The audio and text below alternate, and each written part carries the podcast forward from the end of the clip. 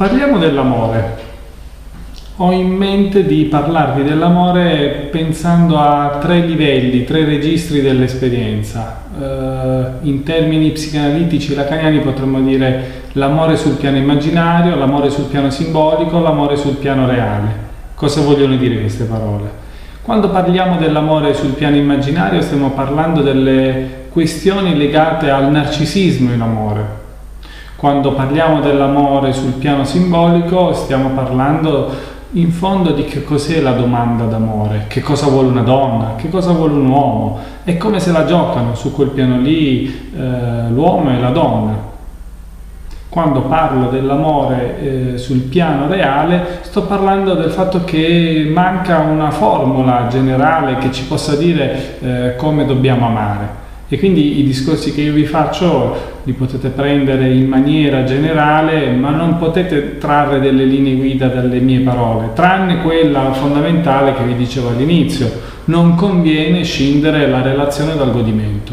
Ecco, se volete, questo è l'unico insegnamento concreto che io vi, vi do. Per tutto il resto è come se i miei discorsi volessero cercare di eh, sollecitare in voi i vostri vissuti eh, perché quando si fanno degli interventi di formazione a carattere psicologico, eh, quello che veramente conta è se quando mm, si affrontano le teorie si riescono a ripercorrere eh, interiormente i vissuti, per esempio quando si parla del narcisismo, quando si parla della domanda d'amore o quando si parla dell'assenza di formule. Quindi sono delle teorie che vi propongo, dei modelli che vi propongo e spero che voi possiate un po' subito trovarli come delle chiavi di lettura di quello che vi succede, di quello che ci succede, perché non è che quando ci si, mm, ci si espone su questo tema c'è qualcuno che ne sa più di qualcun altro, c'è qualcuno che può fare il maestro dell'amore.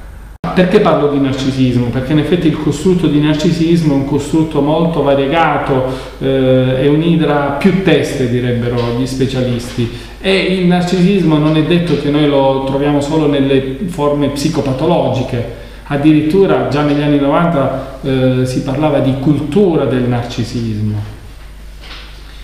Il narcisismo, se volete, anche nei temi di un sociologo contemporaneo, Vannico De Luppi, è una sorta di vetrinizzazione del sé. Lui parla di una vetrinizzazione sociale, dice che oggi c'è questa patologia nel nostro mondo dove le persone si mettono in vetrina, lui legge eh, il gioco dei social come un eh, mettersi in vetrina come si faceva all'inizio nel Settecento che si metteva la merce in vetrina e pian piano quella cosa lì ha iniziato a orientare non più soltanto il rapporto con le merci ma il rapporto tra le persone come se ci fosse un tentativo eh, ipertrofico di cercare conferma del proprio valore a partire dall'applauso che gli altri fanno per la nostra immagine. Quindi quando noi parliamo, ecco perché parlavo del registro immaginario, perché in ambito psicanalitico lacaniano si, si parla dell'immaginario, perché in gioco c'è l'invadenza dell'immagine. Narciso è colui che ha un rapporto non con l'alterità, Narciso è colui che ha un rapporto innanzitutto con la sua immagine. C'è eh, uno stadio che Lacan chiama lo stadio dello specchio quando si forma la nostra soggettività. Pensato a un bambino piccolo che ancora non si riconosce e che si ritrova con i genitori a fianco e gli dicono ah ecco Lorenzo, quello sei tu, Gabriele, quello sei tu. E per la prima volta noi ci riconosciamo in un'immagine che è fuori di noi questo proposito Lacan dice eh, il soggetto si riconosce in un io che è un miraggio di se stesso. Questo è un punto molto importante perché a volte quando le persone pensano alla propria immagine pensano a qualcosa di qualcosa che ha delle caratteristiche quasi ontologiche dell'essere. In realtà l'immagine è qualcosa con cui noi non coincidiamo mai perché quell'immagine allo specchio è una proiezione in cui troviamo una rappresentazione unitaria del nostro corpo, ma noi non siamo quell'immagine lì. Prima di incontrare voi ho incontrato online una persona con cui in questo periodo del lockdown gli psicanalisti eh, si sono, anche quelli più refrattari alle sedute online si sono aperte alle sedute online e adesso succede anche che alcune persone anche dall'estero chiamano per fare delle sedute. Questa persona che in un altro paese europeo mi diceva eh, che quando si trova eh, a essere spontaneo, a essere autentico, dice mi sento un'altra persona, quando sono me stesso sono un'altra persona. Ecco, essere se stessi e essere un'altra persona rispetto a cosa? Rispetto alla persona. Perché la persona, se andiamo indietro nei tempi, è la maschera, la maschera degli attori del teatro greco. Quindi quando noi stiamo parlando del registro eh, narcisistico, del livello immaginario, è come se noi proponessimo nella relazione non quell'altra persona, noi stessi, ma l'immagine di noi stessi. Faccio ancora un altro esempio, perché um, questo è un livello fondativo, questo è il livello poi che crea tante complicazioni nei rapporti. Quando vado nelle scuole, Benedetta, questa è la terza volta credo in dieci giorni che la sente, e faccio dei percorsi di prevenzione per il cyberbullismo, dico ai liceali guardate che se voi volete capire eh, la differenza tra vero sé e falso sé, fate questo paragone tra l'immagine vostra che sta sui social, quello che gli altri vedono sui social, il modo in cui voi vi proponete, il vostro curriculum online e quando voi siete la sera, un attimo prima di addormentarvi, spegnete la luce, non c'è nessun suono e siete di fronte a voi stessi. Ecco, in quel momento lì di silenzio voi entrate in contatto con il vostro vero sé, perché è un rapporto con se stessi che non è immediato dall'immagine. Quindi vedete, quando noi nasciamo per riconoscerci abbiamo bisogno di un'immagine, qualcuno che ci dica ecco quella è la tua immagine, quello sei tu. Però in realtà poi le persone ci raccontano in seduta che quando sono se stessi non sono come quello lì, che loro vogliono apparire a loro stessi e agli altri. E quindi eh, quando noi parliamo del narcisismo stiamo parlando del fatto che ci rapportiamo agli altri privilegiando l'immagine che gli altri hanno di noi stessi, ma soprattutto chiediamo agli altri una cosa molto delicata, gli chiediamo di convalidare la vicinanza tra quello che noi siamo e quello che noi vorremmo essere. Tant'è che il problema clinico del narcisismo qual è? Il problema di regolazione dell'autostima. Tra l'altro questo concetto di autostima secondo me andrebbe un po' smantellato. Se volete prendete una frase di Alessandro D'Avegna nel libro L'arte di essere fragili dove dice ai genitori, eh, voi genitori dovreste preoccuparvi eh, di dire ai vostri figli non di essere sicuri di se stessi, ma di essere sicuri di essere se stessi. Vedete, iniziano a contrapporsi due cose, una l'immagine, quello in cui noi ci vorremmo identificare, e due quello che noi siamo veramente. E in qualche modo ogni essere umano si sente sempre nella sua vita un po' meno, un po' diverso, un'altra persona rispetto a quell'io che sente di dover incarnare per piacere agli altri. E noi siamo in un'epoca, in una cultura del narcisismo, in un'epoca di vetrinizzazione sociale che enfatizza il nostro rapportarci agli altri attraverso l'immagine. Ora i rapporti basati sull'amore narcisistico vuol dire che io quando cerco un partner, seguendo questa logica, cerco qualcuno che mi assomiglia.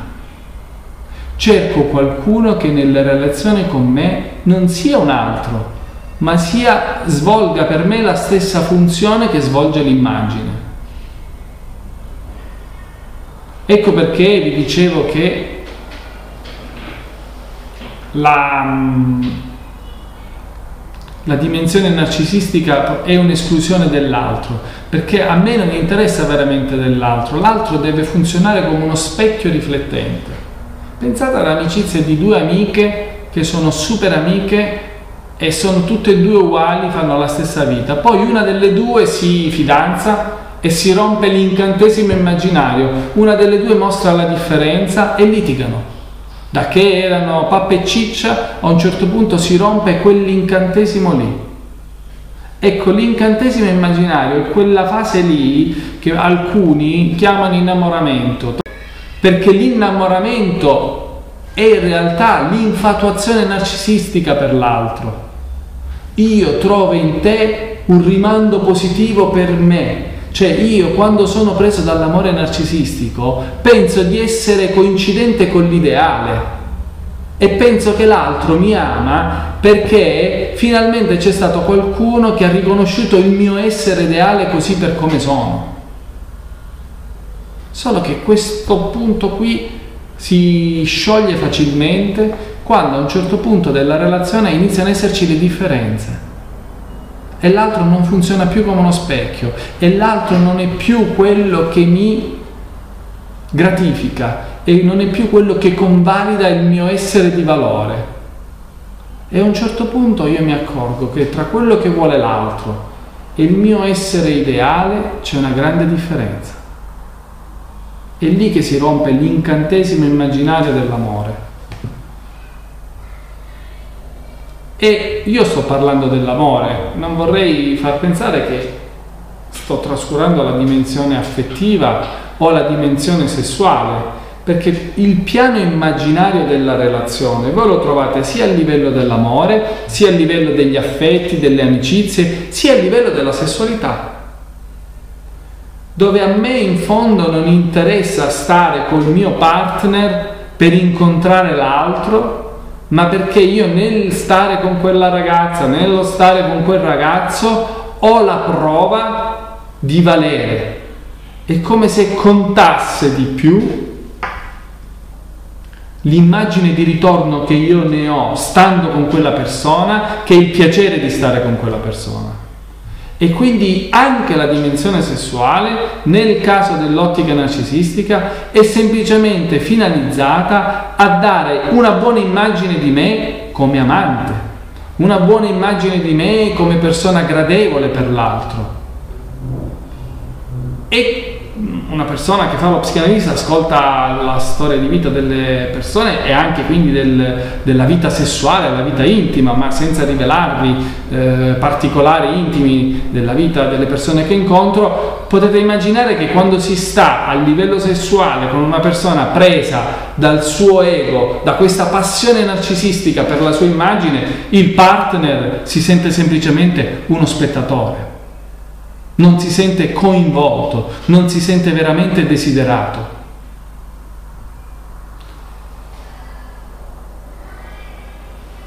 Ci sono tante app, non sto qui a suggerirvi quali sono queste app, e se voi volete vedere la logica eh, anche dei comportamenti, c'è un fenomeno che riguarda ad esempio gli adolescenti che si chiama sexting, dove le persone si filmano nude, filmano delle, eh, degli atti sessuali e poi li mandano online per farli vedere agli altri.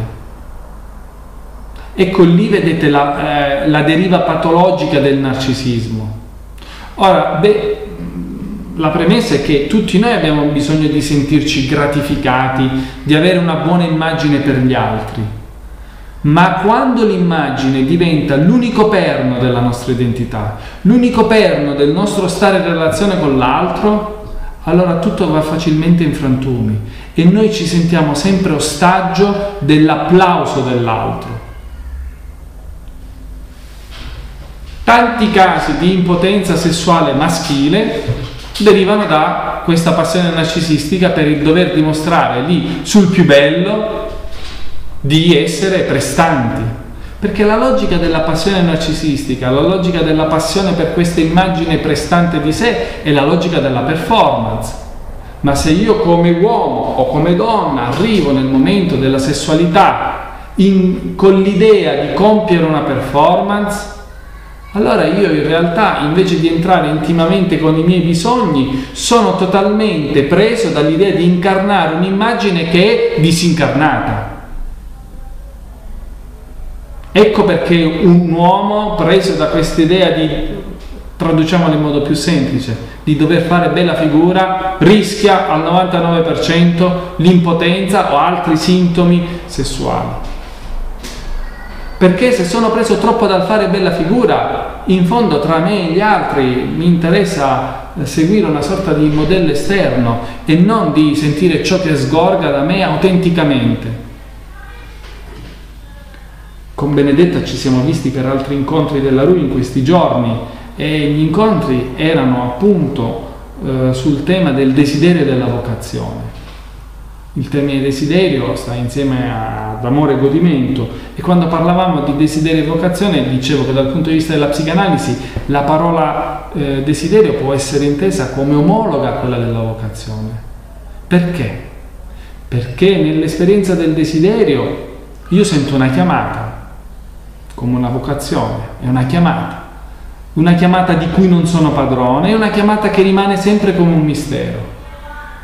Quindi se voi vedete da questo punto di vista il desiderio, allora il desiderio come qualcosa che mi trascina, che mi spinge, che mi una motivazione spontanea, un'attrazione che mi rapisce, ecco, diventa impossibile nel momento in cui io invece di essere rapito da questo mio movimento verso l'altro, sono invece rapito da questa mia attrazione fatale per l'immagine. Il rapporto non è più il mio desiderio in rapporto al desiderio dell'altro, ma il mio desiderio in rapporto all'immagine. E in fondo, nella scelta sulle varie app, cosa c'è? Io scelgo un profilo, addirittura ormai ci sono gli algoritmi che fanno questo abbinamento, potremmo dire, tra il nostro ideale e quanto li, li, eh, il profilo dell'altro corrisponde immaginariamente, narcisisticamente alle nostre aspettative. Non c'entra nulla con l'amore. L'amore è lo spiazzamento, eh, la rottura di questo guscio narcisistico, dove noi pensiamo di doverci giocare la partita con l'altro solo a partire dall'approvazione che l'altro può avere per la nostra immagine ideale.